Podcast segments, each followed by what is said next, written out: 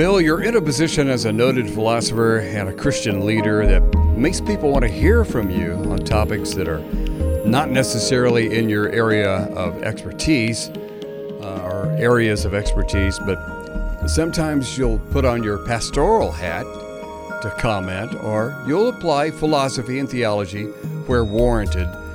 So before we get into this topic on gender altering surgery, uh, transgenderism, what is your policy or guiding principle when it comes to commenting on social issues like this?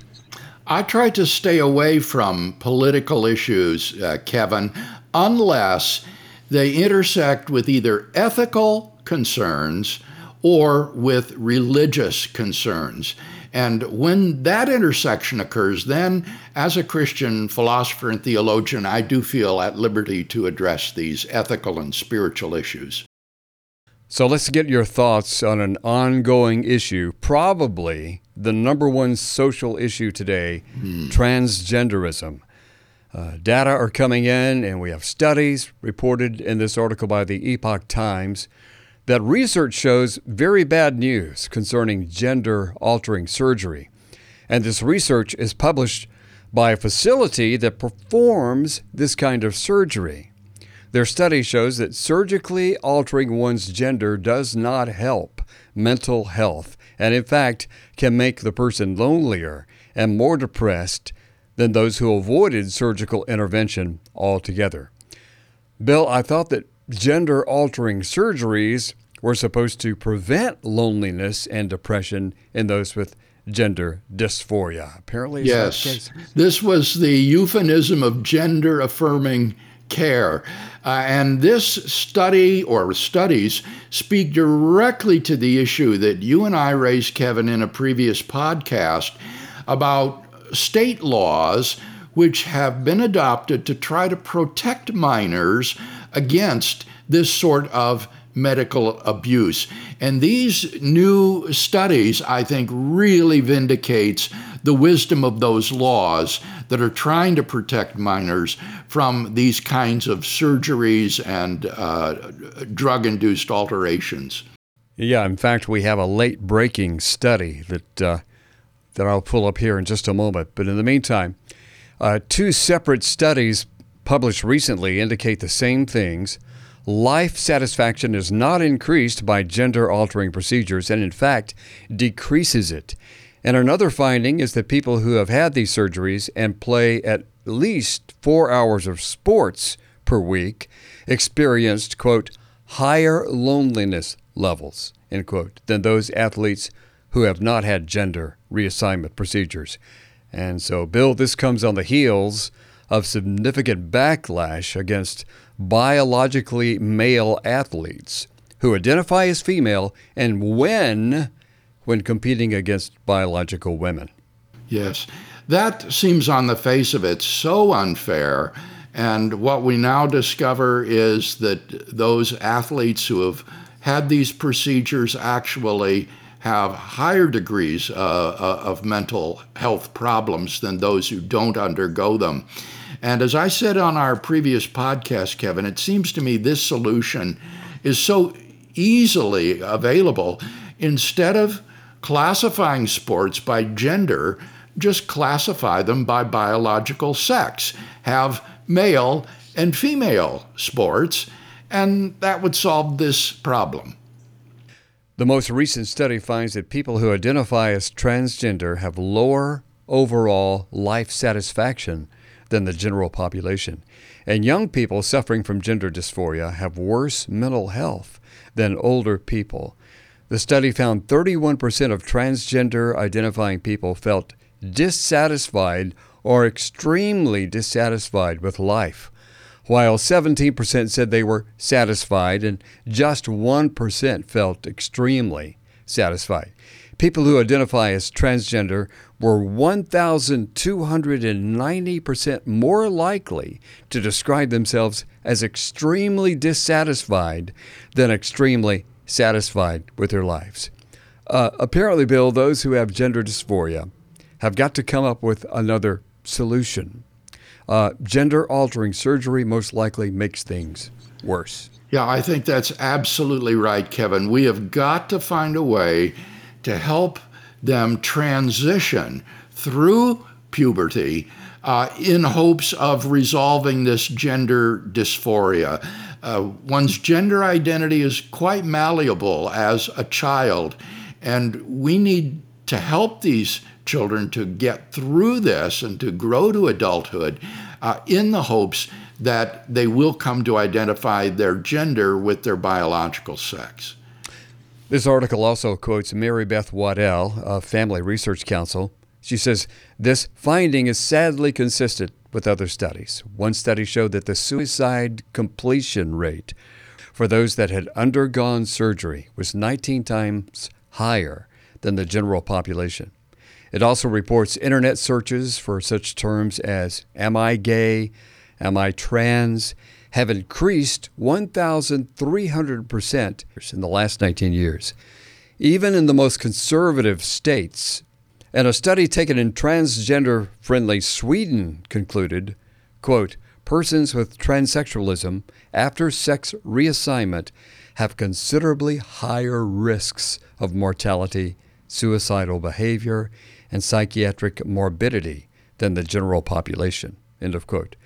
And what's really remarkable, Bill, is that gay and trans activists are claiming that unless these surgeries are performed, people, especially young people, will commit suicide. Uh, the article says activists are joined by members of the transgender surgery industry who, despite these studies, are telling parents their children will commit suicide if they don't submit their children to these life altering surgeries. This was reported by Jamie Reed, who is a far left LGBTQ activist and whistleblower who worked at Washington University Transgender Center at St. Louis Children's Hospital. Bill. Yeah, the threat of suicide was the trump card, wasn't it, for these activists? That if you deny this kind of treatment, then these people will commit suicide and you'll be responsible. And what you and I said uh, in our previous podcast was that this only underlined the mental illness of those suffering from gender dysphoria. They need help. Uh, and offering them transformative drugs and surgery to change their gender isn't going to help them. Uh, it only makes things worse. The article continues Scientists have long known mental illness and gender dysphoria are correlated. Clinical evidence suggests that schizophrenia occurs in patients with gender identity disorder, GID, at rates higher than in the general population, and that patients with GID may have schizophrenia like personality traits, said a 2014 study. A 2020 study found people who suffer from gender dysphoria are up to 636% more likely to have autism as well.